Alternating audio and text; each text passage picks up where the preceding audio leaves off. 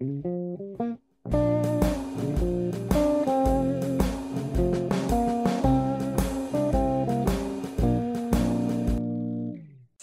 Sunt George Bonea și acum fac asta. Alături de Marius Stanciu. Ce faci, domnule? Nu ne-am mai Bună, văzut, George. uh, cred că de la început de pandemie. Din ce Clar, mi-am- clar. Și tocmai am dat mâinile, ceea ce trebuie să asigurăm în auditoriu că ne-am spălat înainte. De Pe- două ori și cu betadină.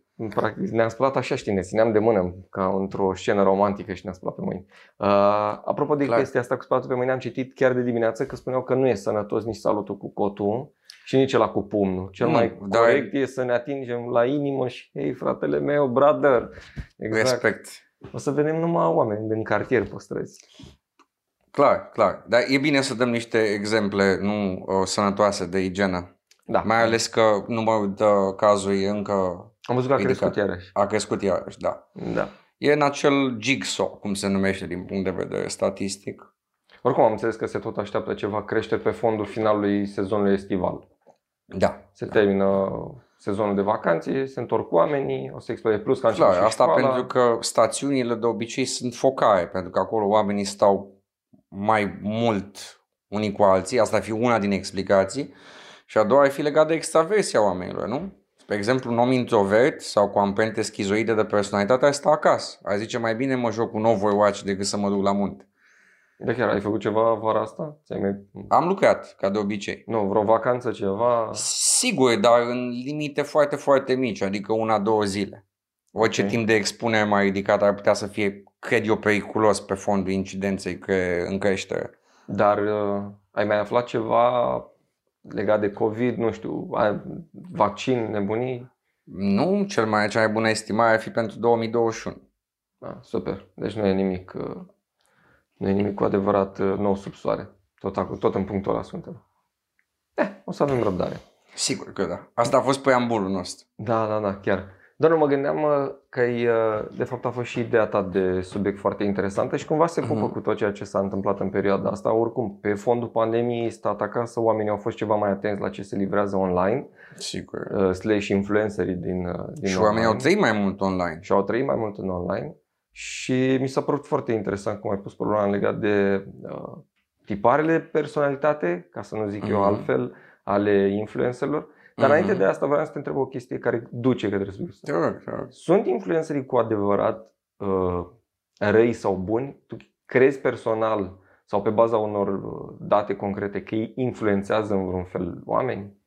De exemplu, Mhm. un influencer cu o plajă de 100 de mii de oameni sau cum am eu, câteva zeci de milioane, crezi că dacă eu spun, uite, cumpărați ziarul Dilema Veche, asta poate să funcționeze în vreun fel? Depinde. Depinde. Uite, psihologii și sociologii discută despre capital de regulă, da? Eu pot să te influențez pe tine să cumperi dilema veche dându-ți bani. Creezi o motivație externă ca să faci asta. Da, dar eu nu dau da? bani. Corect. Dar există și alte forme de capital. Capitalul social, câți oameni cunoști și ce poți să capitalizezi pe relațiile respective. Și există și capitalul cultural, adică cât de mult ești investit în mod generic cu expertiză. De exemplu, gândește-te la tine, George, că am văzut că faci și recenzii ocazional la filme, la seriale. Uite, am citit și eu trei de la tine în ultima perioadă, poate chiar atingem o parte din subiecte, cel puțin Cam că tangențial. vorbim de boys. Uh, și da, și am văzut că ai făcut și o recenzie comparată la Snowpiercer. A, între film și serial. Da, da, da. Între- Exact. Te gândești așa, ai, ții mai mult la părerea unui individ cum era regretatul Roger Ebert, nu? Sau James Berardinelli, să spunem, sau alți critici de genul ăsta care sunt foarte cunoscuți, nu? Îi vezi acolo în top 3 uh, pe Metacritic, dacă dai un search la orice fel de film, decât la, nu știu, Gigi din Sau George de pe Vălenii de Facebook. Munte. Sau George Bonea de pe Facebook, da. Care nu are o expertiză în asta. El efectiv se uită ca oricine altcineva la Corect, film corect. și Și zice, deci, bă, practic, e vorba de capitalul cultural. Acum, întrebarea cheie ar fi următorul lucru.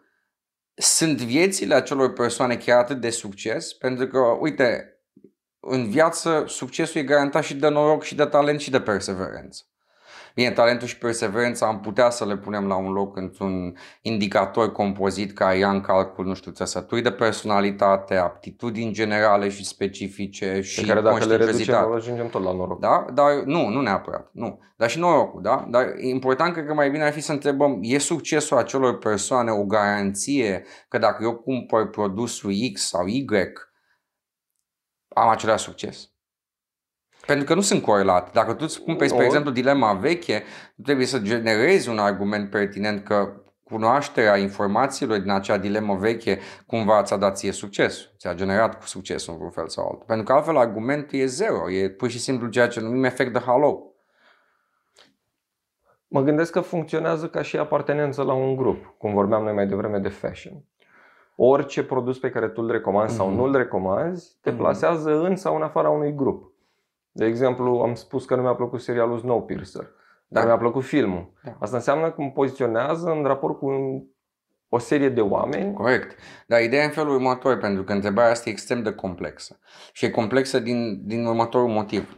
Pentru că, uite, capitalul cultural al unei persoane reprezintă practic expertiza lui. Da? Cunoașterea sa semantică, este un termen tehnic, se referă la ce știu despre univers. Da?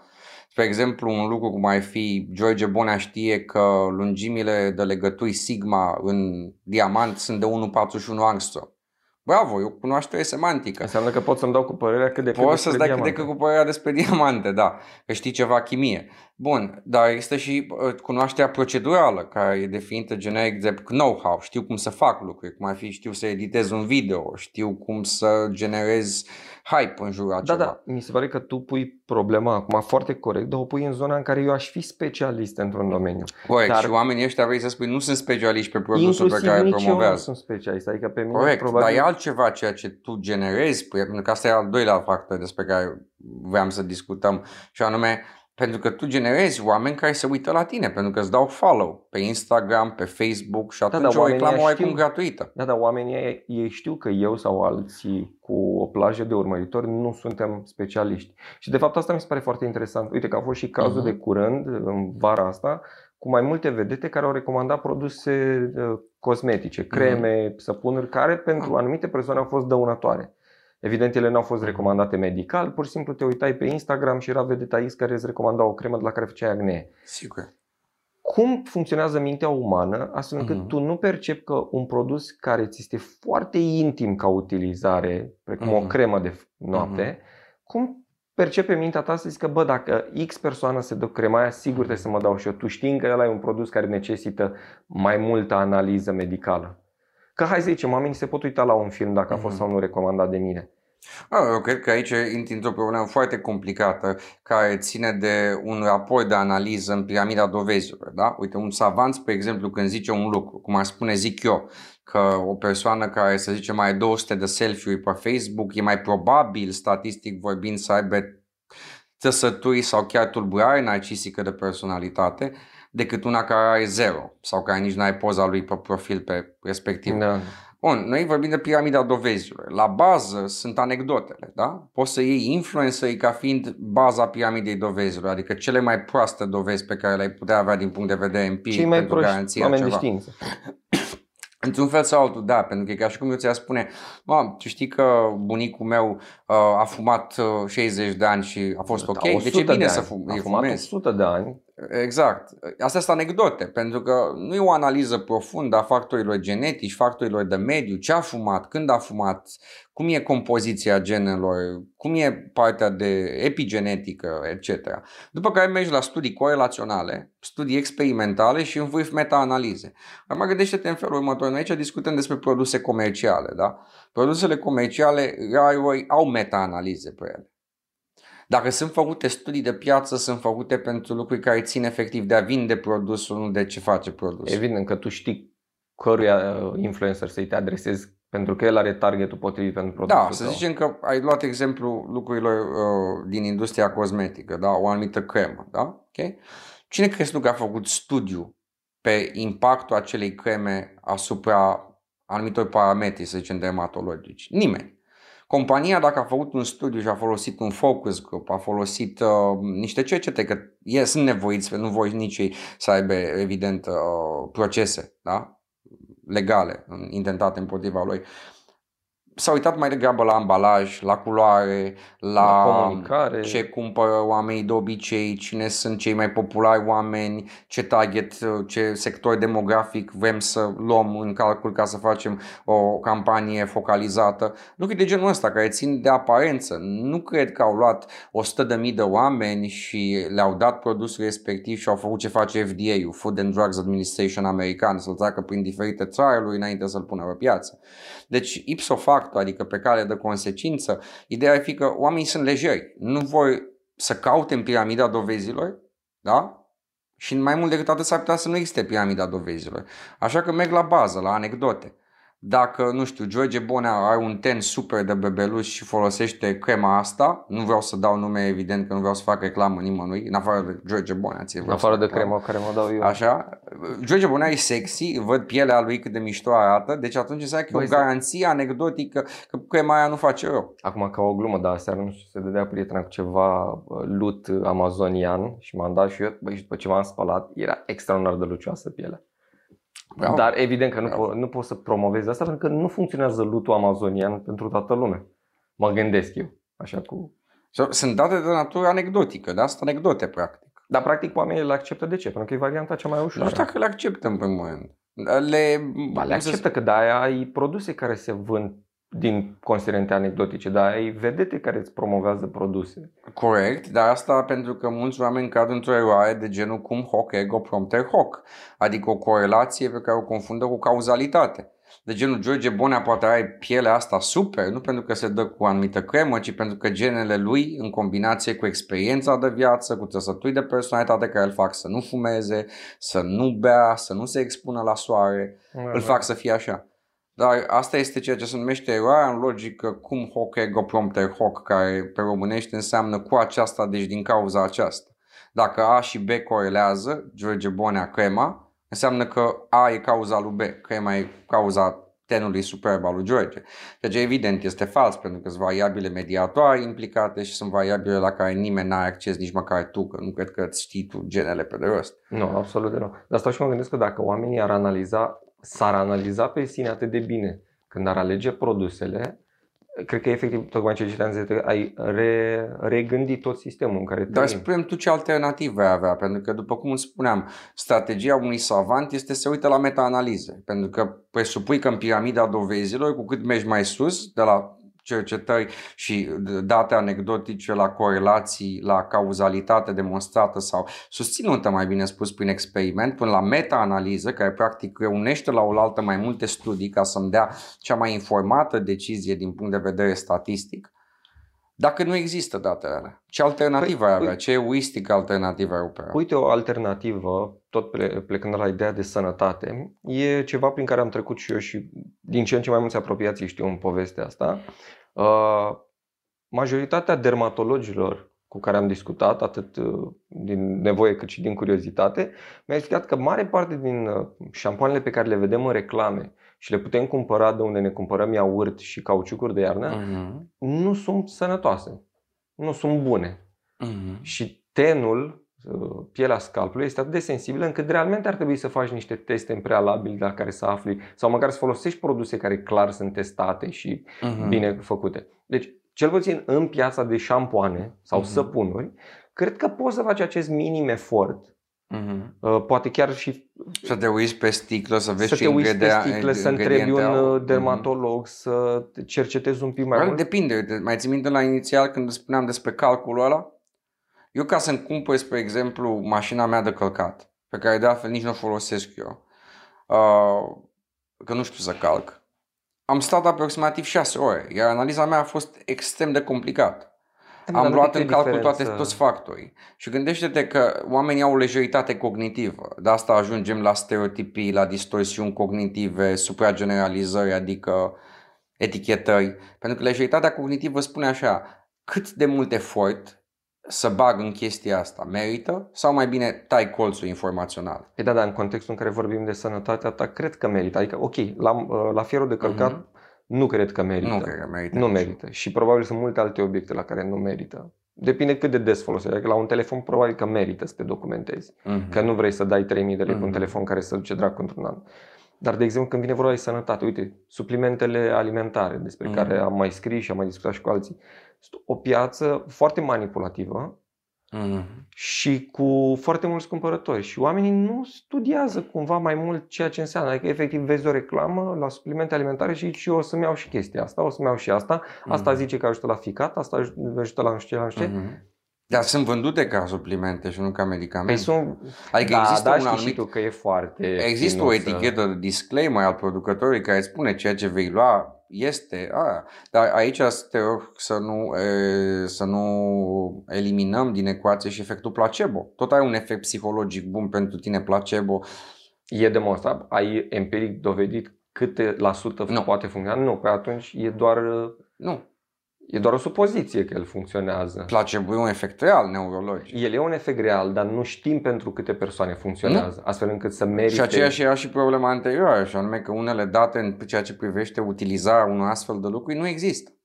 Ok, păi și atunci doar scuza placebo uh, permite existența unei astfel de piețe care e Depinde destul de... din ce perspectivă o iei, pentru că aceste lucruri nu sunt vândute ca medicamente și deci pe care de consecință nu sunt supuse acelorași reglementări. Corect. Dar uite, pot să dau un exemplu chiar Și personal. atunci îți lasă ție libertatea să zici așa, mi-asum. Îți dau un exemplu critic în sensul ăsta, da? Există un anumit, nu în ghilimele, nu e medicament, e o substanță care e foarte populară în Ucraina și în Rusia, se numește Fenibut. E utilizată de obicei pentru tratarea sau gestionarea stărilor de anxietate.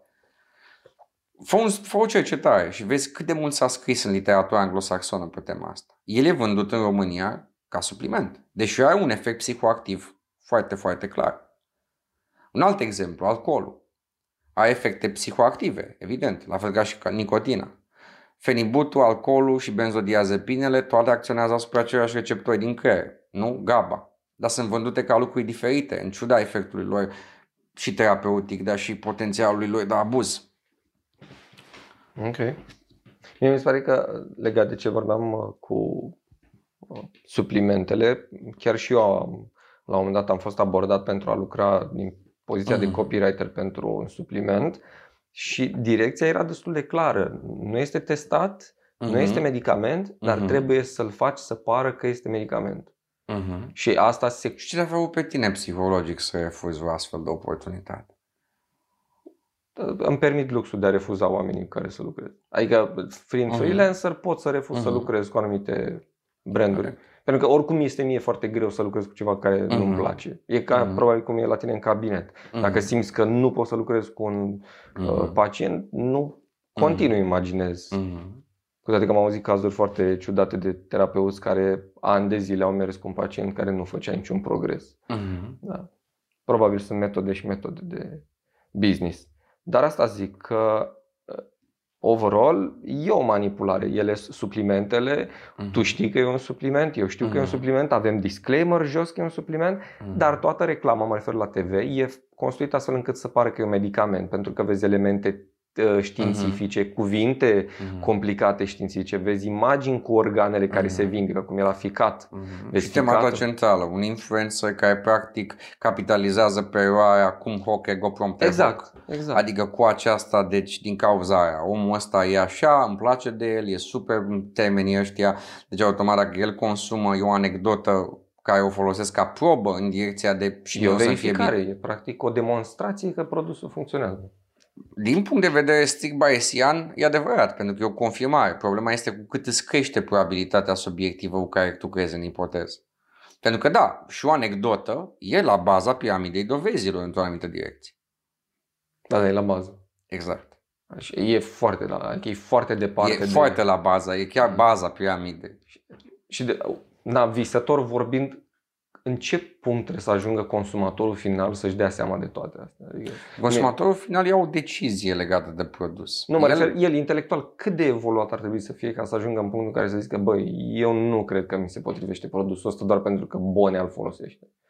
Mi se pare, Bună întrebare. mi se pare că este un decalaj enorm între Depinde, pentru că Minimul aici de- operează niște distorsiuni cognitive care sunt foarte, foarte periculoase.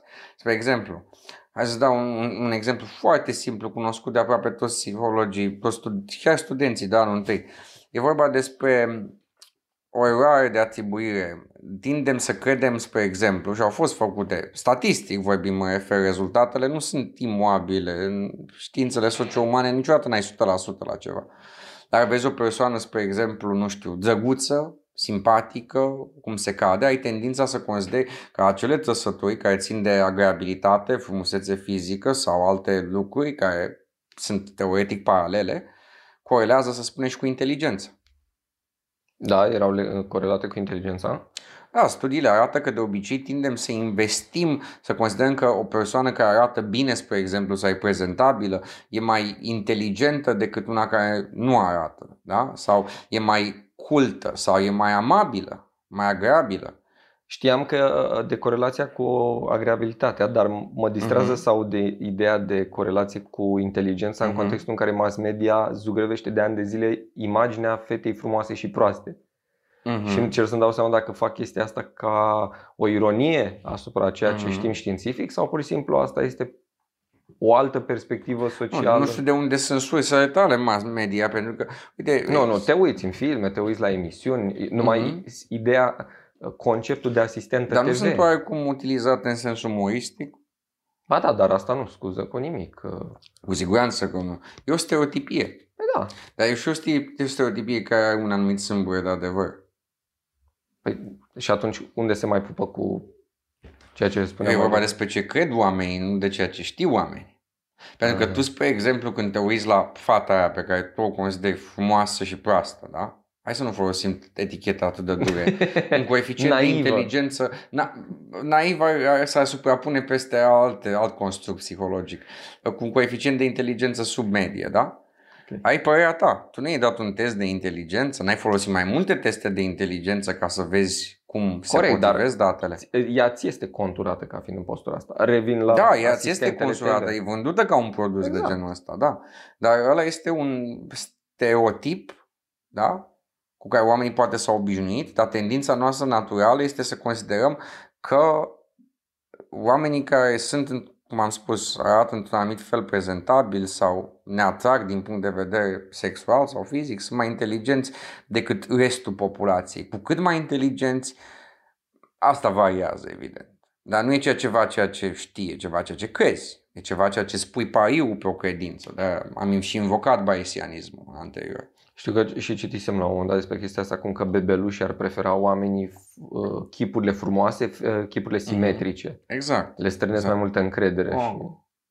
Nu, înseamnă că suntem atât de bazale, adică rămânem atât de... Neapărat, pentru că sunt niște tendințe cognitive. Nu poți să ai pretenția, sau nu ai spune nu pot, nu e realist să ai pretenția ca oamenii să fie conștienți de toate distorsiunile lor cognitive. Asta e o distorsiune, spre exemplu fiind o distorsiune cognitivă, adică o lentilă care, la fel ca o lentilă de ochelar, face ca realitatea obiectivă pe care nu o cunoști să fie transpusă într-o realitate subiectivă pe care o crezi foarte tare. E ceva ceea ce nici psihologii nu reușesc întotdeauna să-și dea seama de toate viciile lor în procesarea informației. Unele din viciile astea sunt inerente și imposibil de schimbat. E ceea ce se numește în psihologia cognitivă modularitate, conceptul lui Jerry Fodor. Spre exemplu, tu știi o iluzie optică cum ar fi, nu știu, um, celebrele segmente ale lui Müller-Lyer, da? Sau banda lui Mach, sau um, cercurile lui Ebbinghaus. Tu știi că ai o iluzie, dar tot o vezi ca o iluzie. Dar nu poți să, să o descompui. Să exact, asta exact se numește în termeni tehnici încapsulare cognitivă. Faptul că deși știi ceva, simțurile tale sunt ca un modul care îți dau alt feed la sediu central. Deci, spre exemplu, la ceea ce nici până astăzi nu e înțeles complet, iluzia lunii, da? Câteodată vezi luna aproape de orizont mult mai mare decât în mod uzual. Evident că există multe probe adiacente care îți spun luna nu e mai aproape de pământ, că dacă ar fi mai aproape, ai fi sub apă și ai muri. Atracția gravitațională ar face să crească nivelul apei și să, te, să mori instant din cauza faptului că crește oceanele. Dar pe de altă parte nici nu poți să-ți spui nu o văd așa. O vezi așa. Da, da. E, sunt aceste tipuri de distorsiuni care sunt extrem de puternic înrădăcinate în, în, în arhitectura noastră cognitivă și alte tipuri de distorsiuni cu care poți să lupți. Eu cred că distorsiunile alea care se bazează pe suprageneralizare, cum discutam, pe eroi vicii de logică, cum este celebra acum hoc ego prompter hoc, deci cu aceasta, deci din cauza aceasta, ca să traduc din latină, sunt lucruri cu care poți să lupți, pentru că sunt vicii ale sediului central, cum ar spune Jerry Froder, nu ale simțurilor tale sau unor module cognitive care sunt puțin mai rigide, robuste. Da, dar uite că totuși trăim într-o societate în care oamenii nu reușesc să lupte nici cu aceste erori. Și tocmai din cauza care... asta noi presupunem că e o chestie care ține de instruire. Că dacă n-ar fi o chestie care ține de instruire și ar fi ceva în care mai parte din factori ar fi genetici, n-ar mai avea sens nici terapia cognitiv-comportamentală, spre exemplu. Sau rațional emotivă. Și nu ajungem la punctul la care nu-mi place niciodată, în care trebuie să tranșez totul spunând e o problemă de educație. Păi e o problemă parțial de educație, pentru că sunt unele distorsiuni cognitive care n-ai ce să faci împotriva lor. Tu înveți, spre exemplu, de iluzii optice, că sunt iluzii optice, dar tu le vezi ca iluzii optice. Asta se numește încapsulare, în termeni tehnici, încapsulare informațională. Impenetrabilitate cognitivă. Oricât de mult știi sau crezi că ai date care susțin o iluzie, tot o iluzie vezi. Dar sunt, cum spuneam, alte distorsiuni de natură cognitivă care țin de gândire, care, da, țin de educație. Iar statisticile ne arată că coeficientul de inteligență, spre exemplu, sau uh, nivelul de pregătire academică, nu e un factor care influențează succesul în terapie. Deci dacă practic cauza de trese a problemelor este sau a comportamentului disfuncțional e generat de un astfel de viciu de gândire, el poate fi remediat prin educație. Și asta încerci și tu să faci, să încercăm să punctăm oamenilor unele lucruri. Dar cum îți spuneam, acele lucruri pe care influencerii le fac la baza piramidei, fiind tehnic vorbind anecdote, sunt tot probe care sunt confirmatorii în sens bayesian pentru ipoteză. Sunt tot observații pe care le faci. Acum că nu sunt cele mai bune informații, e partea a doua, nu toată lumea vrea să optimizeze viața. Uneori sunt chiar nocive. Uneori sunt exact chiar nocive. acolo apare problema. Uneori sunt chiar nocive pentru că ceea ce le lipsește ca să poată să facă, ca să fie chiar și o anecdotă, e că persoana aia chiar folosește produsul. Da. Dar mi-a, mi-a ridicat la file o chestie și poate e o paranteză mai lungă da. sau mai scurtă, dar cred că se pupă cu perioada în care trăim fix acum, că vin alegerile. Ai spus tu că inteligența și educația nu e neapărat un apanaj al autocunoașterii și al succesului, a succesului terapeutic. terapeutic. Da. Uh, Crezi că, dacă nu mă înșel, podcastul trecut vorbeam cu cei uh-huh. din mhm. comunitate despre dreptul de a vota și dacă uh-huh. ar trebui mhm. votul dat pe anumite uh-huh. considerente, uh, nu știu, studii, venituri, uh-huh. nu știu. La fel, discuția se poate duce și pe cine să facă copii sau nu și așa. Uh-huh. Este vreo dovadă a legăturii dintre inteligență și vot nu aș spune chestia asta, aș spune să te uiți la altă trăsătură care nu ai tangență Pentru că, nu știu că ai remarcat, dar există o, o aroganță a unor oameni de a spune, nu știu mă, dacă n-ai facultate, dacă ai sub 8 clase, n-ar Dar îți dai seama că ceea ce mă invit tu să fac acum e să discut despre un concept numit eugenie. Știu. Și eu nu o să fac asta. Am încercat. Am încercat. Nu, o să spun doar altceva, și anume că tendințele tale la nivel de valori să virezi pe extremă stânga sau extremă dreapta, fie economic, fie social, voi depinde mult mai mult decât un, de un factor de ordin superior de personalitate numit deschidere decât de inteligența ta. Cei drept, există o corelație mică de aproximativ 0,1-0,2 între deschidere către experiență și inteligență. Deschiderea către experiență, ca să pot să explic tuturor oamenilor, e o trăsătură, e un factor de fapt de personalitate de ordin superior. Modelele moderne au 5 sau 6. Big Five sau Hexaco. Nevrotism, extraversie, deschidere, agabilitate, conștiinciozitate, iar în Hexaco mai e și smerenie. Da? Humility în limba engleză. Deschiderea e un factor foarte important pentru că ține de cât de mult caut artă, cât de mult caut poezie, cât de mult sunt mișcat de artă, dar ține de asemenea și de partea de cum mă poziționez față de autoritate. Sunt pro sau sunt contra? Sunt mai degrabă libertarian sau sunt mai degrabă conservator? Și studiile de genetică comportamentală, spre exemplu Young și colaboratorii, 1994, le știu pe de rost, nu, nu fi uimit când citești literatura de mii de ori, le ții minte. Arată că coeficientul de iritabilitate al deschiderii către experiențe aproximează 0,6. Și ce înseamnă coeficientul de iritabilitate? Coeficientul de iritabilitate îți spune cât la sută din varianța unei anumite trăsături de fenotip sau construct latent e explicabil în termenii varianței genotipale. Asta nu înseamnă că dacă mama și, mama și tatăl tău au fost, nu știu, con, în contracultură, hipioți, tu o să fii ultraliberal. Nu înseamnă asta. De obicei, lucrurile astea colapsează în 0 sau 1. Dar înseamnă că la nivel de populație, mai parte din factorii care determină deschiderea către experiențe sunt genetici și nu de mediu.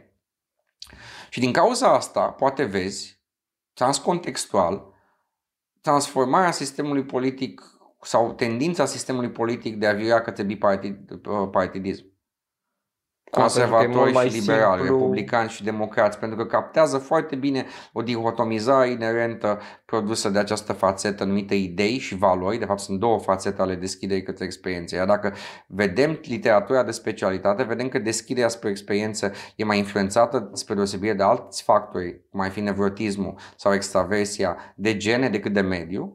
Și mai mult decât atât, e una dintre trăsăturile care nici până astăzi nu ne e ușor să o schimbăm în terapie. De fapt, e un studiu celebru legat de behavioral change, de schimbare comportamentală, care practic vorbește despre terapie comportamentală pentru a modifica la nivel profund trăsăturile noastre de personalitate, în care deschiderea a fost singurul factor în care cercetătorii n-au, n-au reușit prin tehnicile lor să le schimbe. E foarte greu de schimbat. De exemplu, cum poți să te conving pe tine, spre exemplu, George, să nu fii liberal și să fii conservator? Ține și de o chestie care, care e legată de valori. Și atunci cred că trăsăturile astea de personalitate voi influența cum o să te poziționezi față de astfel de subiecte. Sigur, noi putem să discutăm, dar cum ți-ar spune orice persoană înțeleaptă care a făcut științe politice, tu poți campaniile pentru cei nedeciși. Practic, cei care în curba gaussiană de distribuție a trăsăturii tale sunt între minus 1 și o deviație standard. Cei care sunt de o parte sau de, de alta. Nu cei care sunt la extremele curbei și care sunt fie foarte conservatori, fie foarte liberali. Da, corect. Da, mi-ar, mi-ar plăcea ca oamenii care ascultă acum să înțeleagă că nu ține de, de inteligență, ci poate mai mult de, dacă nu mult mai mult de personalitate. Știi? Cum te apoietezi față de aceste valori, nu știu, pro-viață, pro-alegere te referi? Da, da, da. Da, ținând de pro trăsături, dar trăsăturile de personalitate sau... la finalul zilei sunt doar tipare mai mult sau mai puțin rigide, dar stabile, de a gândi și de a simți. Și partea de a gândi e importantă, pentru că, uite, poate că inteligența nu influențează poziția asta. Dar există studii de asemenea care tind să sugereze că în America, cel puțin, unde chiar să fac cercetări, republicanii aveau un coeficient mai mic decât democrații. Și atunci o să te întrebi, cum? Well, ți-am spus odată că e o corelație mică între deschidere către experiență, statut academic și inteligență, dar mai e vorba și de altceva, și anume de efortul cognitiv pe care tu îl faci ca să înțelegi un argument. Dacă eu acum aș încerca să fac un argument fie pro, fie contra în ceea ce vrei tu să mă bagi, eu nu intru, și anume în discuții despre eugenie, eu o să dau acel argument. Acel argument o să aibă o anumită structură, nu știu, o să fie un ponent-oponent, o să fie un silogism ipotetic, nu știu ce o să fie, dar o să fie ceva. Da? Um, ca să poți să intri înăuntru argumentul ăla, îți trebuie una, să faci un anumit efort cognitiv. Iar unii oameni nu vor să-l fac. Pentru că în cel mai multe cazuri nu, nu e al lor, nu e... Sau pentru că miza nu e atât de importantă, da. E, miza cred că e, sau cel puțin așa, e zugrăvită ca fiind importantă. Uite, hai să-ți dau un exemplu legat de treaba asta. Nici vorbea, spre exemplu, de will to truth, voința către adevăr, pe care el o descria ca fiind esențială savantului, cercetătorului, filozofului, da? în special filozofului. Asta înseamnă că mai contează mai mult pentru tine adevărul empiric sau un adevăr la care ajungi sau o credință la care ajungi prin argumentație decât să fii tu confortabil. Există o distorsiune, că vorbeai de distorsiuni cognitive, numită uh, confirmation bias, distorsiune de confirmare, care înseamnă să cauți surse care îți susțin prejudecățile. Să ții minte selectiv doar sursele care îți mențin prejudecățile. Să faci în mod voit prin cogniție caldă argumente care susțin prejudecăți. Ce e cogniția caldă? Înseamnă acele gânduri care sunt mai degrabă susținute de emoții decât de ah, logică. Okay. Spre exemplu, motivated cognition să zicem, nu știu, eu sunt super bogat, să zicem, și sunt pe partea, uh, sunt sus în, în ierarhia economică, așa că susțin liberalismul economic pentru că se întâmplă să fi fost norocos. Sau eu Se sunt întâmplă super să fiu bogat. Exact. Sau eu sunt super sărac și atunci susțin uh, uh, inversul, și anume intervenția statului foarte, foarte puternică, uh, uh, politici de stânga. Asta se numesc motivated cognition, pentru că sunt cogniții motivate de unde ești tu. Nu sunt cogniții motivate de unde sunt oamenii statistic sau de ce e benefic pentru specia ta pe termen mediu și lung. Da. Asta am de gândit legat de viziunile pe care le am și mediul din care am pornit și cum am ajuns. Și cred că dacă stau să mă gândesc, cunosc foarte puțini oameni care au opțiuni politice în raport opus cu ceea ce măcar au trăit ei în prima parte a vieții, în primii 14 ani sau primii A, Uite, spre exemplu, iau, ia situația asta, da? Multe cercetări îți relevă faptul că intelectualii, care e un termen vag totuși, Pleacă la premiza au că ai viziuni studii de, superioare. de extremă stânga din punct de vedere social. Baza Ți-am fiind spus de ce, ce. o empatie sau... Înseamnă practic să virezi împotriva ideilor conservatoare, da? să fii pro... Pe nu. asta zic, o empatie cu probabil mai multe pături sociale sau... Da. Și ce aș recomanda eu acelor intelectuali ar fi să fie foarte atenți la o eroare de relevanță, cum se numește în logică, un ignoratio elenchi. Da? Ignoratio elenchi înseamnă uh, să ignori ceea ce e de demonstrat, da? să ai un viciu practic de retorică undeva, undeva în structura argumentativă, de tip argumentum ad novum.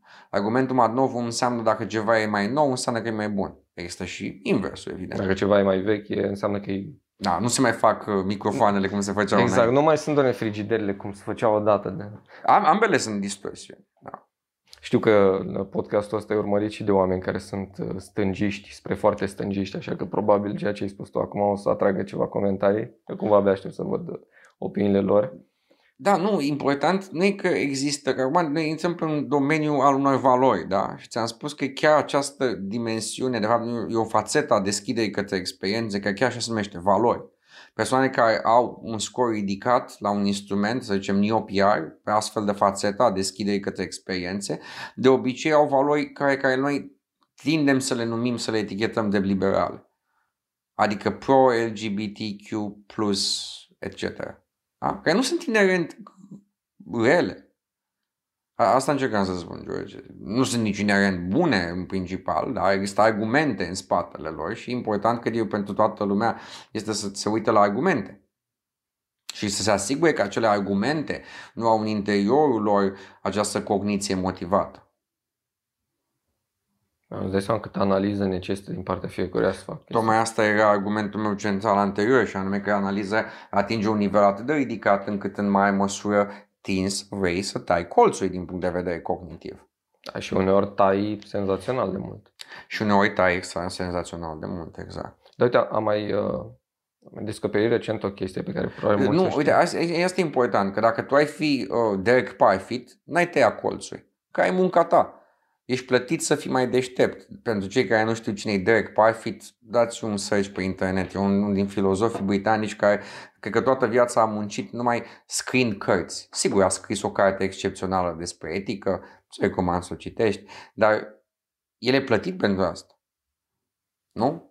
Și în aceeași manieră, el trebuie, s- prin definiția dată de datoria pentru care e plătit, să fie foarte atent la ceea ce spune și să cântărească argumentele. Dar pentru o persoană care nu derivă o remunerație din astfel de lucruri, ea e o chestie care are o tangență pragmatică doar intermediată de grupul social. Da, dar te afectează. Cred că la un moment dat ești responsabil față de tine să faci o analiză cât mai atentă asupra ceea ce gândești sau ceea ce consumi.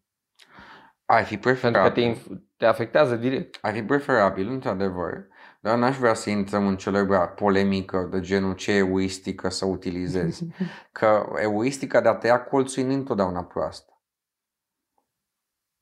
A, asta încercam să spun și anume că din punct de vedere al selecției naturale există un motiv pentru care noi tăiem, tăiem colțul cognitiv. Sigur, există și un argument celebru al lui Tubi și Cosmides, spre exemplu, legat de faptul că unele astfel de viciuri sunt practic un exemplu de decalaj adaptativ. Dar eu cred că egoisticile nu trebuie aruncate la gunoi. E o vorbă celebră în spațiul anglosaxon, n-a aruncat bebelușul cu tot cu apa din copare. Unele tăieri de colțuri sunt chiar ok. Îți dau un exemplu de, zice, de influencer. Uite, există niște cărți celebre scrise de Boyd și Richardson în anii 80 legate de evoluția culturii și după aia de către Heinrich, da? Și um, alți antropologi culturali. Există ceea ce se numește um, biased cultural transmission, bazat pe prestigiu. Da? Biased cultural transmission sau distorsiune de transmitere a unui model cultural bazat pe prestigiu pleacă pe ceea ce Boyd și Richardson numeau uh, ipoteza costului învățării.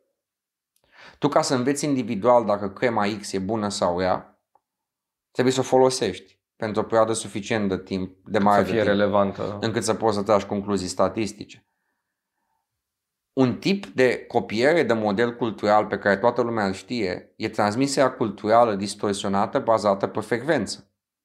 Iau ceea ce e popular. De exemplu, George, te-ai dus la Avengers Endgame? Știu că l-am văzut, dar nu știu dacă l-am văzut la cinematograf. Foarte prost film, da? Mulți s-au văzut.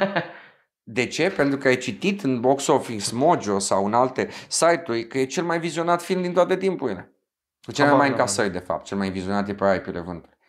Dar l-au scos. Da. Așa. Uh, înțelegi ideea. Asta este o transmitere a unui comportament cultural bazat pe frecvență. La fel, în aceeași manieră, Boyd și Richardson vorbesc despre transmitere distorsionată culturală bazată pe prestigiu, pe succes sau invers, antisocialul sau disocialul, cum îl numește ICD-11, uh, 10, pardon, că ICD-11 nu mai sunt tulburările, uh, care ai invers, ai copiază succes. ceea ce e puțin frecvent, e legică contra. Dacă am aflat, spre exemplu, nu știu, că Napalm Death e ascultat doar de 10 oameni în lume, ascult Napalm Death, că e opus majorității de sunt deștept. Înseamnă că, fac o paranteză egoistă, înseamnă că e posibil ca asta să fie o explicație pentru oarece succes al speakerului demotivațional, faptul că se plasează într-o tabără opusă majorității. Mainstream-ului. Da. E o posibilitate, e ceea ce antropologii culturali numesc, numesc transmisie culturală, nu? Antifrecvență, adică e negative frequency selection. Și negative frequency selection, din păcate, are o problemă. Și problema centrală este că ea crește în popularitate când sunt mulți și când devine o normă scade. De genul nu metal nu? Știi genul muzical, da? Da, da, da. Dacă te-ai născut undeva prin anii 80, știi că la începutul anilor 90, după ce grunge și-a trăit viața, a apărut o formație de nu metal și de metal alternativ, care erau populare în momentul în care nimeni nu le asculta, după care a zis, a, le ascult Korn și Linkin Park, aia sunt niște boy bands. Pff, s-a dus în jos imediat. Cei drept asta se întâmplă și cu speakerul de motivațional. A avut un boom și după aia s-a ajuns la un plafon unde are o bază solidă. Da, și asta ți-am spus că copierea modelelor culturale cu frecvență negativă are o limită în care funcționează.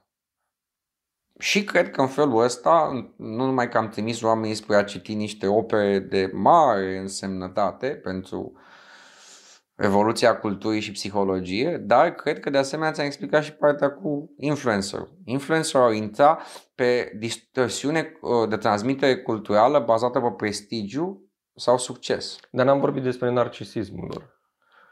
Narcisismul speakerului de motivațional nu, nu, sau al narcisismul influencer? influencerului în general. Am înțeles. Sigur, o să vorbim. Nu vrei să luăm mai degrabă o pauză de 5 minute și după ba, aia da. să, ba, da. Hai să continuăm cu acest subiect. N-aș vrea să fie foarte mulți termeni tehnici, astfel încât încerc să explic pe acum fiecare. am pauză, oamenii și și notează frumos, bagă la calculator. uh, Da, păi nu, cartea lui Boyd și Richardson din 85 legată de uh, evoluția culturii, e o carte foarte grea. Nu mă aștept, cum ziceai tu, da? Îți dădeam exemplu. Derek Parfit e interesat să analizeze la sânge argumente și să încerce să-și facă mintea cât mai desprinsă de vicii de genul ăsta, de cogniții la cald, da?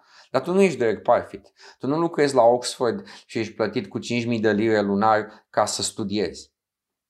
Tu ești plătit să fii sexy, amuzant, șmecher. Să pui marfă pe raft, să... Și atunci pe care de consecință e vorba și de pragmatismul de, de ce să fac efortul ăsta. Pentru ce merită să fac efortul ăsta? Nu-i mai bine să tai colțul? Și de am spus că, într-un fel sau altul, îmi place mai mult abordarea unui Beck decât a unui Ellis. Ellis ar fi zis irațional, Beck ar fi zis e disfuncțional. Dar există și un pragmatism în acele disfuncții și anume pragmatismul faptului că pentru existența ta nu, nu e relevant, nu din asta să câștigi existența. Dacă ajunge însă să aibă un anumit impact major asupra vieții tale, cum de exemplu cu produsele, dacă în joc nu e o cremă care doar poate să-mi facă, nu știu, să zicem coj la nivelul feței sau un șampon și e ceva care poate să îmi dea impotență, imediat lucrurile se modifică. Da, corect. Bine, domn. Bun, să luăm o pauză. o mică pauză, da? Și după aia revenim cu discuția despre narcisism.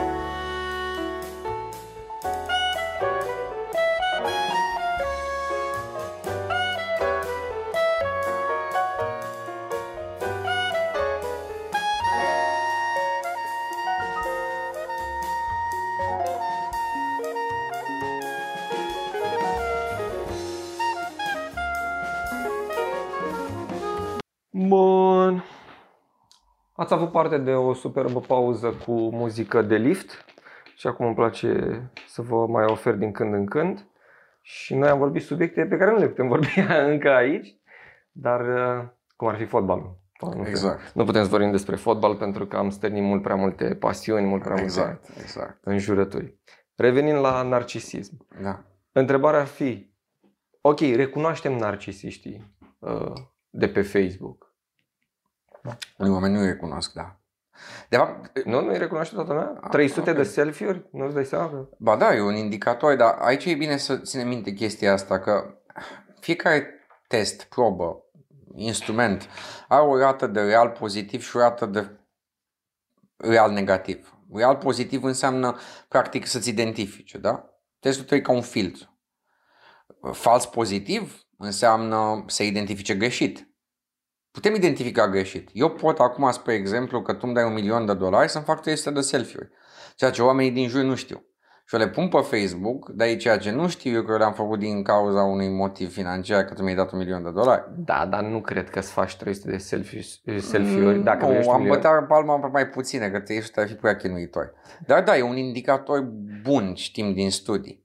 Dar aici, aici e important să facem două lucruri. Ți-am zis, primul lucru să fim foarte conștienți că absolut niciun fel de test în lumea asta, da, mai ales nu în științe socio-umane, nu o să-ți dea o rată 100% de real pozitiv. Iar al doilea lucru, că vorbim de un spectru de continuitate. Adică um, lucrurile nu cad în alb și negru, există nuanțe. Da? ICD, spre exemplu, 11, la tulburări de personalitate îți spune așa, să scrii ca diagnostic dacă e ușoară, moderată sau severă, în funcție de câte arii sunt afectate ale vieții individului. Dar în afară de asta, ușor, moderat, sever, există și doar trăsături. Pentru că multe studii în momentul de față pe astfel de lucruri, da? să zicem pe triada negativă, da? machiavelism, narcisism, psihopatie, dacă corect ar fi să spui amprente antisociale, sunt, pleacă de la ipoteza continuității. Și ceea ce poți să captezi e o persoană care are amprente pronunțate, dar nu întrunește toate criteriile, dacă într-un moment specific din viață se comportă ca un. Îi declanșează într-o anumită perioadă. Da, Bine, ori e acea perioadă, ori e acel context, pentru că dacă ne raportăm la contextul social media, Facebook, Instagram, nu mai e o perioadă, e un mediu deja. e meseria ta după aia, dacă ești influencer. Da, dar nu vorbim, nu ne raportăm în cazul ăsta doar la influencer. Ne raportăm Nu. la oameni în general care stau și își fac selfie-uri de dimineața până seara, Uh-huh. neavând o plajă de urmăritori, ci pur și simplu e o satisfacție personală pe care o au ei. Dar există o întărire pentru comportamentul ăla, pentru că fără o întărire n-ai putea să ai o creștere sau o intensificare a comportamentului. Și trebuie să spui întrebarea foarte clară dacă întărirea e externă sau e internă. Pentru că o întărire internă ar însemna eu mă plac atât de mult când le fac și rămâne ceva acolo. O întărire externă ar însemna că de fapt ceea ce contribuie la comportament este o aprobare din partea celorlalți. Păi da, dar ce spui tu acum mă duce cu gândul la o chestie care mi se pare cu atât mai tristă, pentru că pe Instagram, de exemplu, sunt foarte mulți care au un comportament narcisist foarte pronunțat Mhm. și sunt urmăriți de foarte puțini oameni. Adică vorbesc Mhm. despre puși și puștoaice cu foarte puțini urmăritori care fac asta. Deci dacă pe ei nu îi întărește ceva extern, pentru că la un moment dat e un plafon, nu mai câștigi audiență, Mhm. înseamnă că realmente intern e o problemă destul de Da, nu poate să fie numai narcisism, poate să fie și histrionism.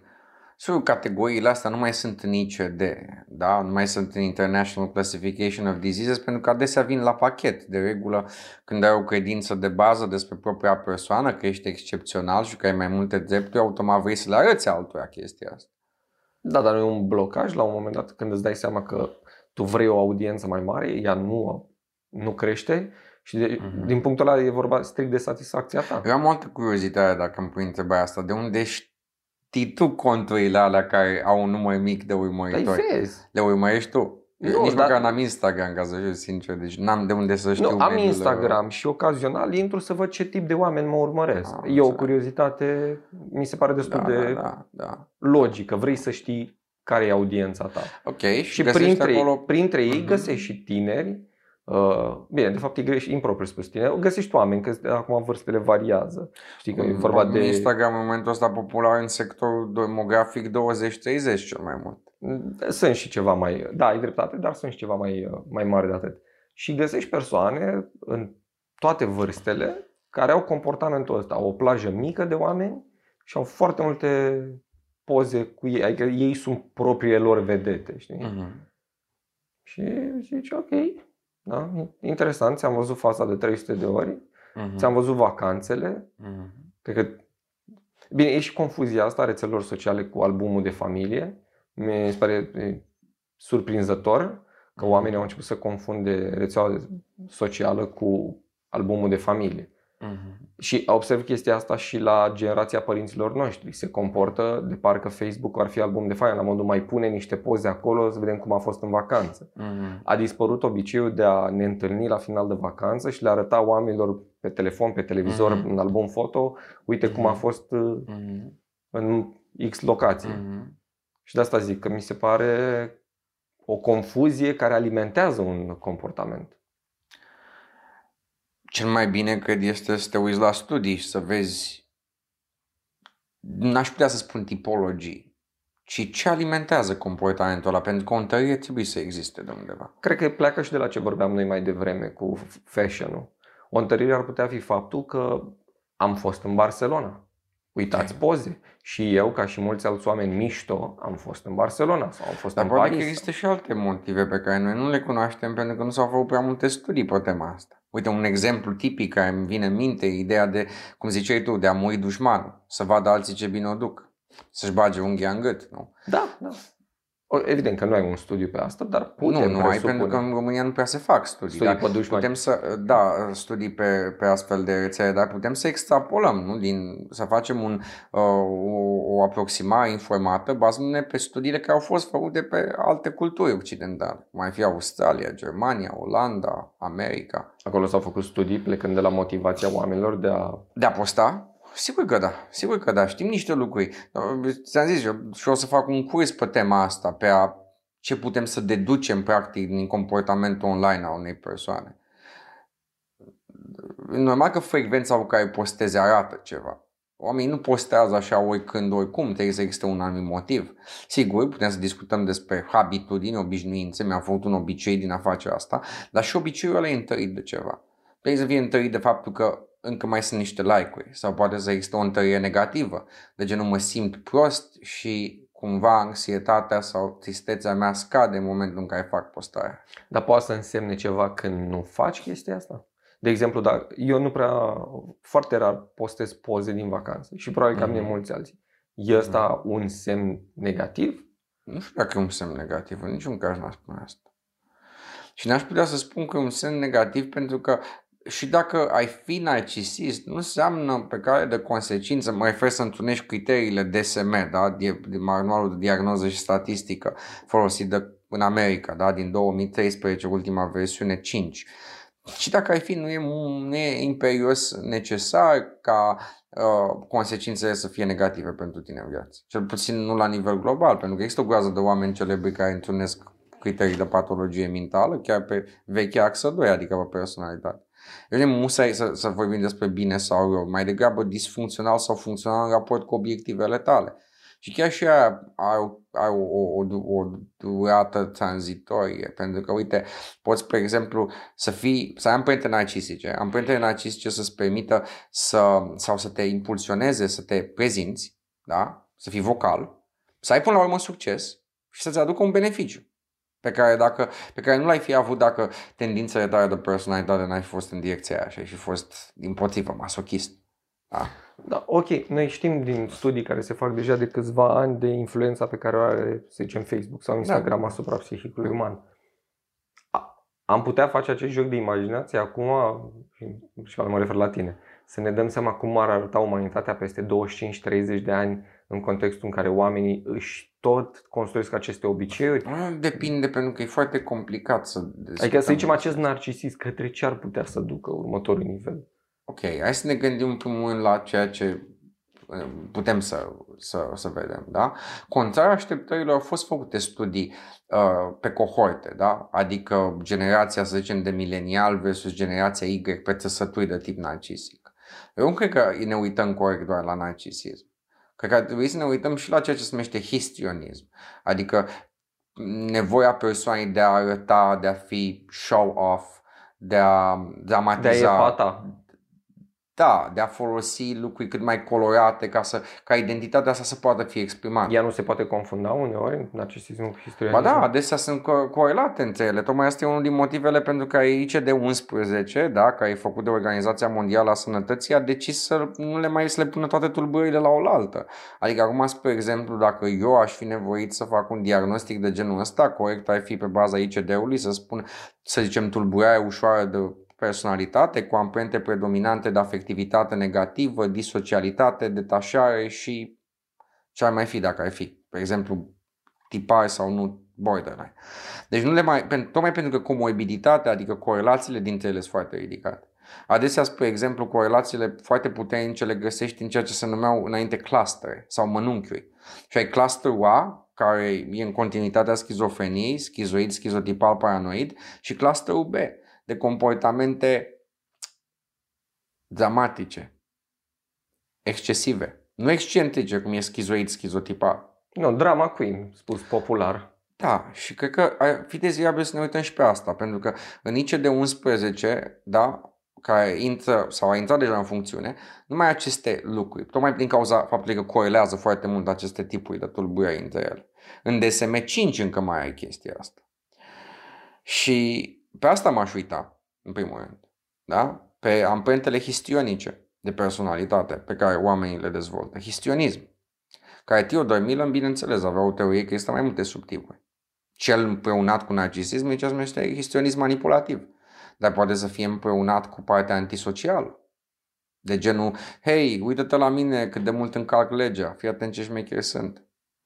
Nu înseamnă că ești narcisist, că un narcisist ar avea totuși o logică să spună să putea să-mi facă rău dacă fac asta. Chiar am, acum că spuneai tu de chestia asta, că uite-te la mine cât, cât de rău pot să fac, chiar aseară am văzut pe contul cuiva de Facebook o postare des, în care era într-un muzeu și își arăta chiloții și făcuse o, o fotografie Probabil că nu era un paznic de față în care și arăta chiloții lângă o operă de artă. Și asta era și claimul postării. Ok, și de aici poți să deduci că comportamentul în sine denotă niște amprente pe partea asta, de disocialitate și de histrionism.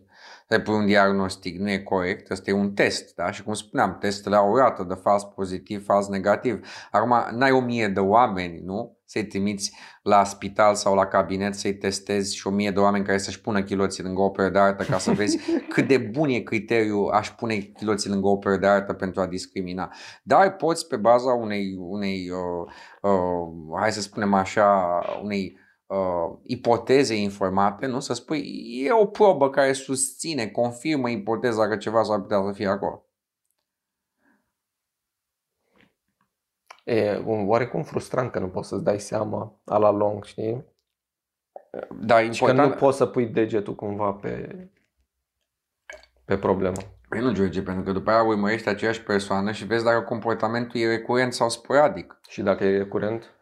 Dacă e recurent, ai mai multe probe care îți confirmă ipoteza. În sens bayesian confirmă, da? Poate ar fi mai bine să spun susține empiric ipoteza. Și histrionismul, ca să da. mergem tot pe linia asta, E ceva cu care poți să trăiești? E ceva cu care poți să te descurci în viață? E ceva care... Păi probabil multe vedete chiar au tulburare histrionică în sens clinic, dar și-au găsit o nișă în care acea tulburare nu e o pagubă.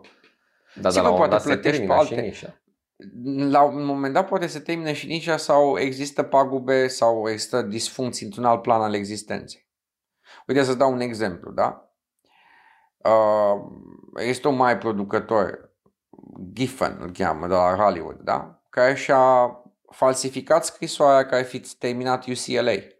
Faptul că și-a, și-a a făcut asta e un gest antisocial. Nu putem să știm că nu există vreun registru medical dacă are sau nu. Poate n-a trecut în viața lui la un cabinet sau la spital. Dar e tot un gest antisocial. Și poate că din gestul antisocial mai găsim alte gesturi antisociale de care nu știm de la alți oameni, cum a fost cu Harvey Weinstein. Da? Sau cu Sau, și Kevin probabil nu Spacey. știm ce influență a avut Uh, asta. exact. Dar ăla l-a adus să fie miliardar, unul dintre cei mai bogați oameni. N-ai auzit de el, da? Nu e, nu știu, să zicem, uh, uh, George Lucas.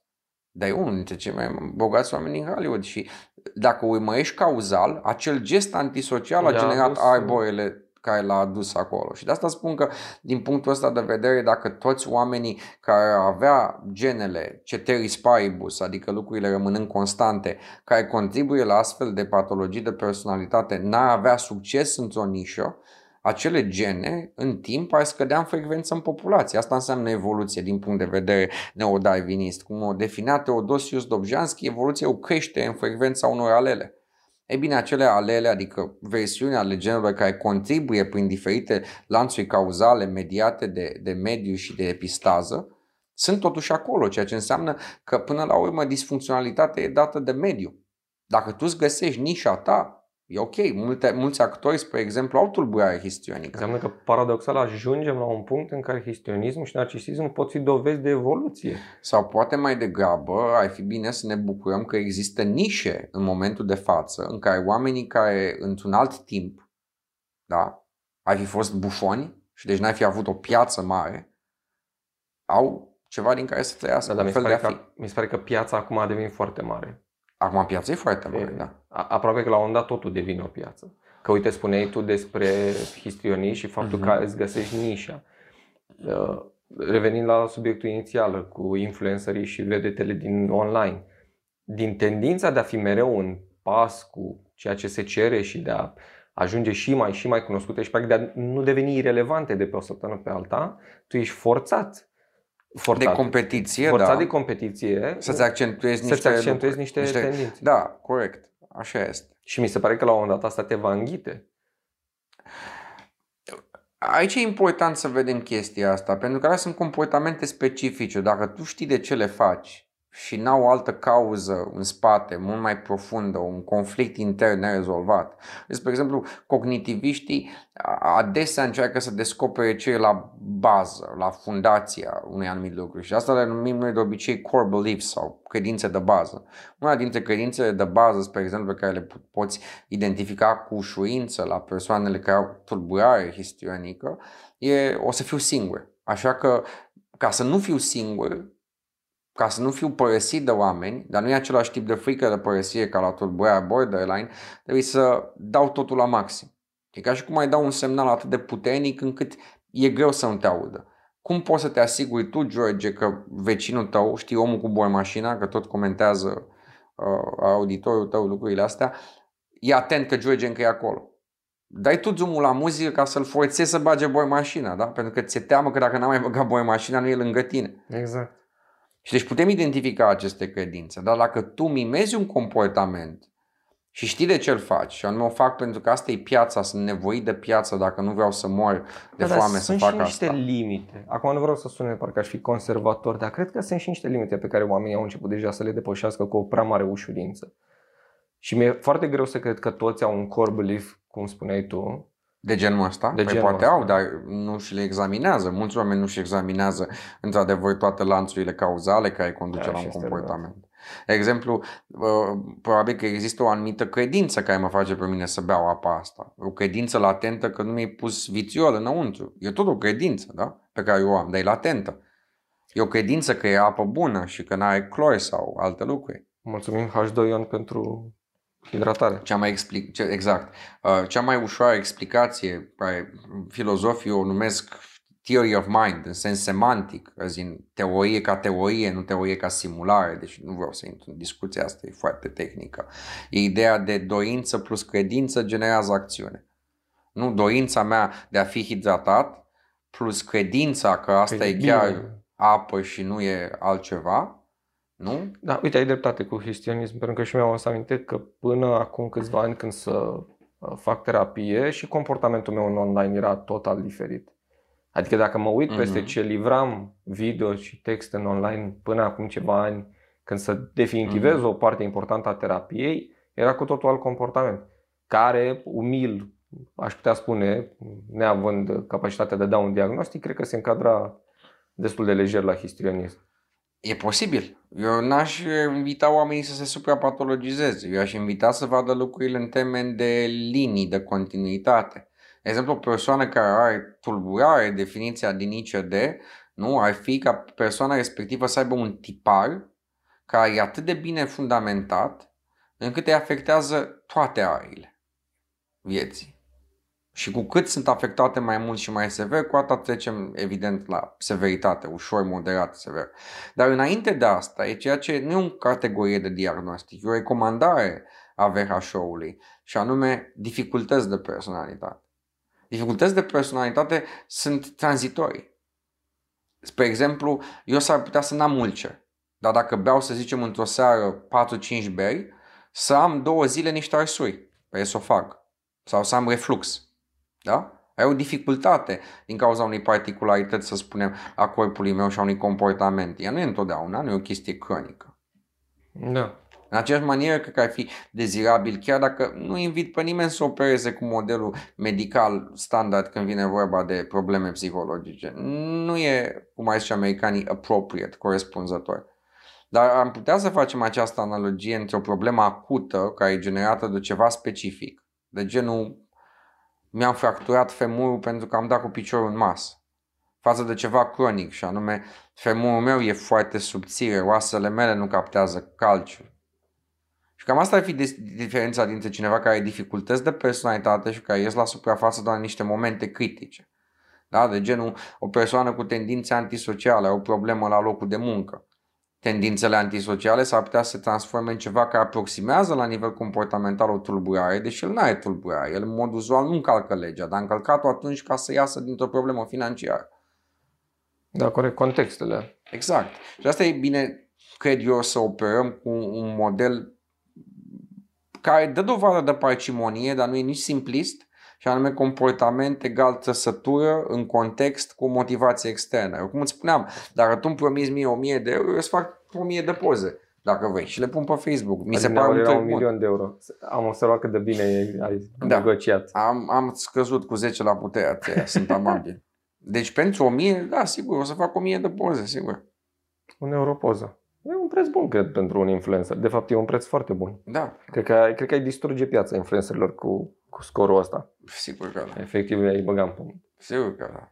A, ca să ne apropiem de încheiere, o să-mi permit așa o întrebare mai uh, intimă. Am răspuns sau nu la ea, dar da, da. să spun. A, nu mă interesează nume, nu mă da. interesează da. colorit. A, dacă votezi, de ce da sau de ce nu votezi? În general, nu. Eu votez? Da, sigur că o să votez. Okay. E bun de a vota. Uh, votezi pentru că ai un partid care corespunde viziunilor tale sau votezi rău cel mai mic? Ce întrebare interesantă.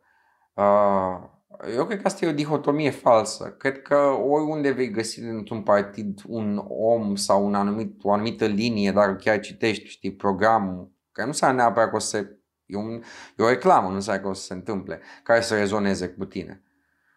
Și de asemenea, cred că oricând te putea gândi la consecințe. Eu de asta ți-am zis că nu știu dacă e dezirabil să le gândim în termenii ăștia de genul. Ambele probabil sunt motive.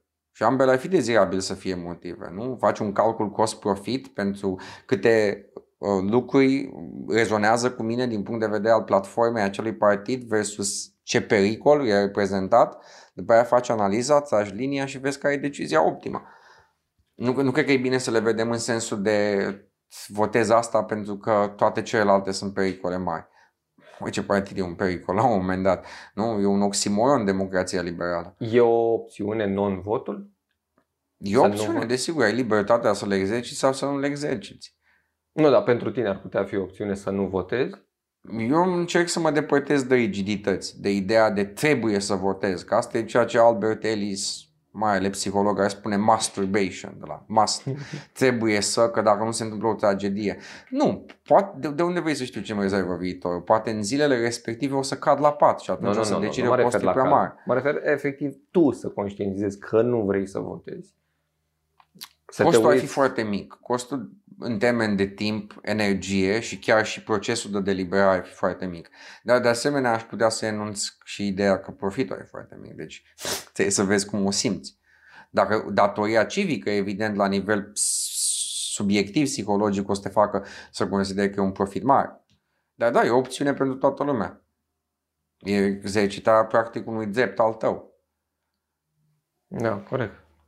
Uh, vorbeam mai devreme până să începem podcastul uh-huh. de serialul The Boys. Da. Uh, că ai făcut, după cum ți-am spus, după o benzi desenată a lui Garth Innis. Să înțeleg că ți-a plăcut, nu? Da, da, bineînțeles. E o deconstrucție abrazivă a mitului de supererou și cam așa se întâmplă în ziua de astăzi. Există oameni care se cred supereroi, care sunt fabricați de supereroi. E ceea ce discutam anterior cu uh, transmisie culturală distorsionată bazată pe prestigiu sau succes. Oricum ți-am zis, mi se pare foarte, foarte mișto în serialul The Boys, Da. cum îți demonstrează faptul că mare parte din tot ceea ce este produs, fie că vorbim de un produs fizic sau de un om care a devenit produs, uh, e un construct de marketing. Dar oare personajele respective sunt ele însele un produs sau sunt un vehicul pentru produs? Pentru că, uite, să-ți dau un exemplu, da? Este asta Eight relevant? care, da, Eight Saints, spre exemplu, da? că el este practic cel care generează intriga în serial și în benzile desenate, da? vinde produse de energizante. Nu? E un tip care Cereale, aleargă parcă- foarte repede. Um, exact. uh, uh, Puștoaica aia, Starlight, e clar pentru un sector demografic de fată cu minte Religioasă, evangelicalistă, da. religioasă, ai un sector demografic, nu? La fel cum în Japonia, spre exemplu, avem formațiile alea de K-pop care, și bine, în Japonia e mișto analogia asta de făcut E- pentru cred că ai e J-pop. sectoare. Ai shonen, nu? Care sunt manga pentru adolescenți. Ai pentru adulți, ai pentru copilași, ai pe genuri. La fel e așa acolo o segmentare a pieței ca să poată să extragă maxim, dar ei înșiși nu iau produsele, ei au vectori pentru produs. Da, da, asta mi se pare că scuză în vreun fel uh, întreaga, întreaga poveste. Nu, în niciun caz. Doar spuneam că ei înșiși, chiar dacă îl vezi ca pe un produs în sensul de e un vector pentru produs. E ca și cum ai zice așa, ceea ce vând eu, să zicem, sunt chipsuri. Dar am nevoie să duc chipsurile alea către magazine, așa că iau camioane. În, în The Boys, care ți-am zis, o deconstrucție și care e o metaforă, la, e un serial pe care recomand tuturor oamenilor să se uite, pentru că, într-un fel sau altul, asta se întâmplă acum, nu? Adică Pe avem chiar un- ăștia sunt influencerii. Sunt uh, da, exact. Și nu numai, și vedetele care, cum spunea Alfred Hic- Hitchcock la un moment dat, da? Și anume, hai să fim serios, zicea Hitchcock, uh, facem prea puțin, suntem plătiți obscen de mult. Și din, pu- din anumite puncte de vedere, realist dacă stai să Da, te da, gândești chiar așa este. în, în industria entertainmentului. Da, da. Pentru că e mai... Uh, ce face The, The Boys, care ți-am spus, e inspirat, dacă nu știi, după un, un uh, uh, comics făcut de Garth Ennis. Garth Ennis este un individ care a scris foarte mult timp Punisher Max pentru Marvel. Da? El era complet împotriva superiorilor, are această, uh, nu pot să-i spun ură, dar are un anumit dispreț visceral față de ideea în sine. Da? De asta și a scris Punisher, care bănuiesc că știi, n-are niciun fel de superputere, e doar un antisocial. Uh, ideea ar fi următoarea, așa anume exact asta se întâmplă astăzi, nu? Avem categorii de produse, oameni care sunt inventați, dar asta nu e de astăzi, de ieri, George. Gândește-te, spre exemplu, la anii 90, la boy bands, girl bands. Da, da, Fă da. un exercițiu și amintește-ți de E- Wham, amintește-ți NSYNC, de Backstreet Boys. Backstreet Boys, după aia NSYNC, Spice uh, New Girls. Chips on the Block, Spice Girls, TLC. Vrei să continuăm? Da, chiar, bine, atunci aveai boys, band- aveai grupurile, acum ai individual. Da, nu mai există încă grupuri, dar nu prea asculti tu K-pop, dar dacă te duci mai încolo, da, spre Corea de Sud și Japonia, o să găsești și chestia asta. Gândește-te că există o formație, nu mai țin minte cum se numește, de puștoaice care cântă death metal. Da? Pentru că e și la un sector pe care vrei să-l sugi. De bani. De bani. De bani. De bani, desigur. La, la ce te-ai gândit? da, nu, că era așa, era un, era un Sunt- pan sunt- acolo. Uh, Sunt puștoaice, nu sunt puști. În Da. fine, uh, ideea e, acum m-am prins la ce te gândeai tu. Uh, ideea ar fi că în serialul ăla, ca- dacă îl reduci la esență, nu? e vorba despre cum noi investim aceste persoane cu superputeri. Noi le investim practic exceptând cu că în superputeri. serial ei chiar au superputeri. Da, în dar realitate e, tu e, investești o persoană E, cu... însă și asta o metaforă la faptul că ei în spate au un marketing. Da? Dacă înlocuiești marketingul și banii pompați într-o Kim Kardashian sau într-un Kanye West sau în prietenul lui cu prostia aia de firmă Off-White, Vigila Bluff, ai același lucru, ai superputerea. La fel ca la Batman, că ai puterea ta, că ai mulți bani. Da, da. da. Uh, cam asta e și ideea. Dacă iei metafora în sine și vezi de construcția lui Garth Ennis, care ți-am spus e un anti acest boom care a fost făcut cu, cu supereroi, ideea de da, se pompat. Ei sunt practic produsul pentru cei care au văzut serialul, pentru care cei care nu l-au văzut, e vorba de a crea supereroi. Nu? Și practic asta încearcă și marile companii, Sony, Emmy, da, da, da. Hollywood, încearcă să creeze nou produs. Nou produs care vinde, da? Ai superputerea persoanei, că cineva a pompat bani în fundul lui ca să poată să facă reclamă. Sau că a avut noroc, bineînțeles, pentru că sunt o groază de oameni care au ceva de spus în lumea asta. Doar că ei se bat și din nefericire ceea ce se întâmplă în momentul în care oamenii se bat e la fel ca ceea ce se întâmplă în genetica populațiilor când un anumit organism are o mutație benefică.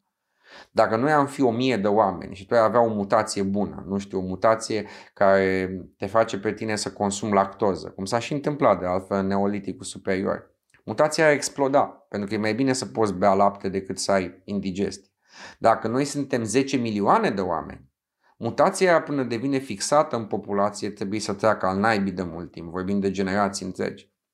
Și exact asta se întâmplă în populațiile panmictice dacă operezi un model de genetică populațională. Și asta s-ar întâmpla în momentul în care sunt mulți oameni pe o piață monopolistică, fiecare care are un mic sector. Că practic asta e definiția pieții monopolistice. Mare cerere, mult sector diferențiat. Nu mai există posibilitatea ca un anumit model cultural să devină monopol sau să existe mai multe care devin oligopol din punct de vedere cultural, pentru că pur și simplu se estompează. Forțele de selecție nu sunt suficient de puternice. Și atunci dacă am supune acelui uh, am supune uh, unui model matematic de genetică a populațiilor situația asta, cum poți să crești? Well, gândește-te, orice mutație e mai bună dacă e dominantă decât dacă e recesivă. Adică, pardon, e mai, se răspândește mai repede într-o populație, nu? Că dacă e recesivă, înseamnă că numai homozigoții se beneficiază. Dacă e dominantă, înseamnă că e ok.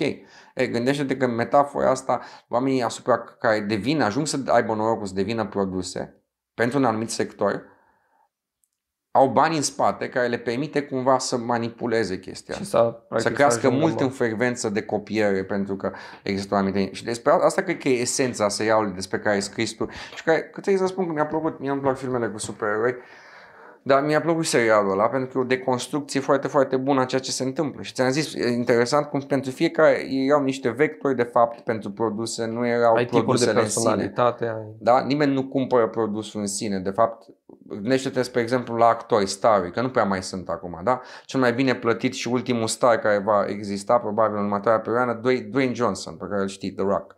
Cel mai bine, e ultimul star care există din punct de vedere istoric. Nu o să mai existe probabil după dar și el e un vector pentru bilete. Nu pe Dwayne Johnson îl cumperi propriu zis, ci da. întreg produsul cultural care Plus că acum întreb personal filmele lui sunt... Da. N-am văzut niciunul, deci nu pot să spun. N-ai izratat absolut nimic. Dar e ultimul star, da? Lumea nu mai, nu mai există un Schwarzenegger sau un Stallone sau un Bruce Willis. Așa sau mai mulți odată. Sau mai mulți odată, exact. Și atunci gândește-te la chestia asta, și anume că până la urmă ceea ce îți spune serialul ăla și are tangență cu discuția noastră centrală, e că, ok, poate că e bine să punem punct definitiv la era supereroilor. La ideea de a, a înțelege dacă oamenii chiar au superputeri. Pentru că superputerile alea în serial sunt date de către o companie. La fel cum e foarte posibil ca oamenii pe care îi vedem să aibă un talent, dar mai parte din ceea ce generează succesul să fie... Să fie un dat, să fie un da. Să fie ideea de, și de, de e un camion bun pentru a crea marfa. Cum de altfel, cred că am văzut și într-un episod din Black Mirror cum sunt creați uh, cântăreții pop. Și cum... A, și uite despre exemplu la ce ți-a spus la un moment dat un anumit uh, domn, de altfel uh, extrem de inteligent în emisiune, și anume că tu ești un camion bun pentru a crea informații care în mod uzual n-ar ajunge mainstream. Da, dar cu toate astea, ca mine... Și spun de ce n-ai ajunge mainstream. N-ai ajunge mainstream pentru că oamenii se, care sunt în mainstream, care sunt producători, se tem de ideea asta. Sau poate că nu se tem, dar n-au un anumit studiu de piață. Sau Când vine un individ atipic, cum este, spre exemplu, Jordan Peterson, n-ai de unde să-l iei. Sau când vine un individ atipic cum sunt eu, cum mai chetizez pe mine? E, aici vine inteligența individului și anume că dacă calul troian e necesar, faci calul troian. Și tu ești, spre exemplu, un cal troian, pentru că oamenii în mod uzual n-ar putea să asculte profesori universitari, specialiști în alte domenii, cei care sunt parte practic din capitalul tău social. Cred că ce trebuie făcut, probabil și în primul rând de către mine, este să găsesc o metodă de a marketa contextul ăsta. Pentru că dacă eu pun aici un produs Mhm. cu o plajă mare de oameni, uh, produsul ăsta îți atrage oameni și oamenii care vin pentru produsul ăsta Mhm. te vor asculta și pe tine și alți Mhm. invitații. Cred că de fapt aici se pune problema că Ok, sunt cazuri în care produsul se duce către un Ok. camion. Și sunt propunerea cazuri ta în este care- data viitoare te îmbraci în Batman. Da, data, dar ce? Data viitoare mă îmbrac în toate produse. Balenciaga. Data viitoare Balenciaga, ok. mi-au Balenciaga și o să vorbesc probabil Vezi cu că vreun tocmai alt- le-ai făcut reclamă pe gratis, ar trebui să, să-ți dea ceva, măcar acolo, un, un eurocent. Sunt ferm convins că oamenii care mă urmăresc, mare parte din ei nu ar da bani pe Balenciaga. Și, eu Și cred- sunt ferm convins că afirmația pe care tocmai ce-am făcut-o îmi va aduce zero sponsorizare de la Balenciaga. Sigur că da, asta în condițiile în care cineva s-a uitat, pentru că ți-am zis, uh, ești un camion foarte bun pentru a transmite informațiile astea. Da. Păi, mă da prost. E, e un compliment foarte ciudat, dar îl accept mai mult decât fericit. Nu, ți-a spus la un moment dat, cum ziceam anterior cineva, mă, George, îți mulțumesc că eu în mod uzual n-aș fi ajuns, n-aș fi vorbit. Vorbeam la o clasă de 100 de studenți, 200, dar niciodată la 5000. Băi, să știi că și pe mine mă entuziasmează în cifrele. Îmi dau seama că sunt mici, comparativ cu ăia mari, dar uneori când mă mai uit pe analize și văd 4-5 mii de oameni care ascultă un podcast, mai ales alea în care vorbesc și singur, nu am vreun invitat Mhm. care, de la care să învăț ceva, bă, tu îți dai seama că niște mii de oameni care mă ascultă pe mine așa. Tare. Mie mi se pare că nu suntem conștienți cu adevărat de cifrele online-ului. De ce înseamnă să, uite, la un status, când faci o glumă, să primești câteva sute de, nu știu, aprobări că e o glumă Și cu amuzantă. toate astea, cel mai de succes produs al tău a fost uh, ceva care a avut uh, frecvența de selecție negativă. Mm, Dacă mai ții minte. 30 și ceva sau 100 și ceva de distribuire. Care? Dar să nu discutăm subiectul. A, cu postarea? Exact. Da. Nu, n-a, n-a fost la chiar. Nu, ăla chiar n-a fost cel mai de succes. A fost? N-a fost? Nu. De, Ok. Din totdeauna nu. Ah, ok, am Probabil liniștit. Mulțumesc pentru Nu, nu. Din ultimele trei luni, probabil la. Dar nu, că sunt și episoade de speaker care ah, au depășit. super, super. Ăla a fost probabil cel mai controversat Am înțeles. lucru pe care l-am postat eu anul ăsta în nota negativă. Ok. Din nou, puterea antisocialității, nu? Gândește-te că un om care chiar avea tulburare, dacă ar avea, ar putea capitaliza pe controverse, dar n-aș vrea să intrăm în cazul Bălan vreodată. N-aș vrea Da, să aici nu vreau cap- să discut despre asta. Și nici eu nu mi-am propus niciodată să capitalizez pe controverse și pe râci. Mai, mai sunt oameni care au făcut chestia asta înaintea lui Bălan, cu mult înainte. Ai Sigur că da. Sigur. blogger, vlogger care au capitalizat pe discursul care astăzi poate fi definit ca fiind hateresc. Mhm, Dar nu erau analize, erau pur și simplu gică contra pur. mhm. Care au o anumită piață, pentru că e un catarsis acolo emoțional. pe care Este, dar te oamenii l-au. consumă mai mult. Cred că și eu am fost în filmul la o perioadă, dar acum probabil îmi place mai mult să diseg lucrurile și când Mhm. urăsc ceva sau disprețuiesc ceva, îmi place să cred că știu de ce. Mhm. Na. Bun. Domnul, uh, la final de tot, Da. am stat peste Să zic o timpul. melodie, ce să zic? Da, deci știi că eu cer manele, Ah. dar tu niciodată nu zici manele. Așa mi-aduc aminte. O, o ceva care să se potrivească. Acum, dacă ai avea o manea contextuală, nu știu ce, ar fi minunat. Dacă ai avea o manea strict despre ce am vorbit noi aici, despre narcisism, sigur există o manea despre narcisism. Nu, cred nu, că nu, e- nu, lasă-mă, lasă-mă să îți dau altceva despre... Zi ceva cu despre- narcisism, o piesă care să ilustreze cumva. Hai să fie ceva popular, că după aia nu ți like-uri. Bagă și tu Wiz Khalifa cu Black and Yellow. Super. Să- Mă aștept la un videoclip de la Mega rup de pe Pornhub. Mersi frumos. Și o Cu carte. drag. O carte O recentă. carte? Ceva care să nu fie atât de tehnică. Până acum cred că e... Până... Am dat numai cărți tehnice. Ai dat mai cărți tehnice, mai ales în timpul discuției noastre. Ceva mai, uh, mai de weekend. Mai de mers așa, singur pe plajă la final de sezon când nu mai e nimeni. Ultima beletristică citită. Dar chiar tu citești beletristică? Nu. chiar, chiar mă așteptam să dai răspuns. Carte, nu știu, hai să fie ceva așa romantic. E o carte, dar nu mai țin minte exact autorul. Wired for Love se numește. E vorba Wired. despre atașament, da. Ok, E, e ușor de răsfoit, e comestibil. ok. Pe aia o căutăm. Domnul, Super. mulțumesc frumos. Cu drag. A fost ca întotdeauna o plăcere și, Și ne mai pentru vedem. mine a fost o plăcere, George. Succes, Mersi. multă sănătate. Pa! Atât.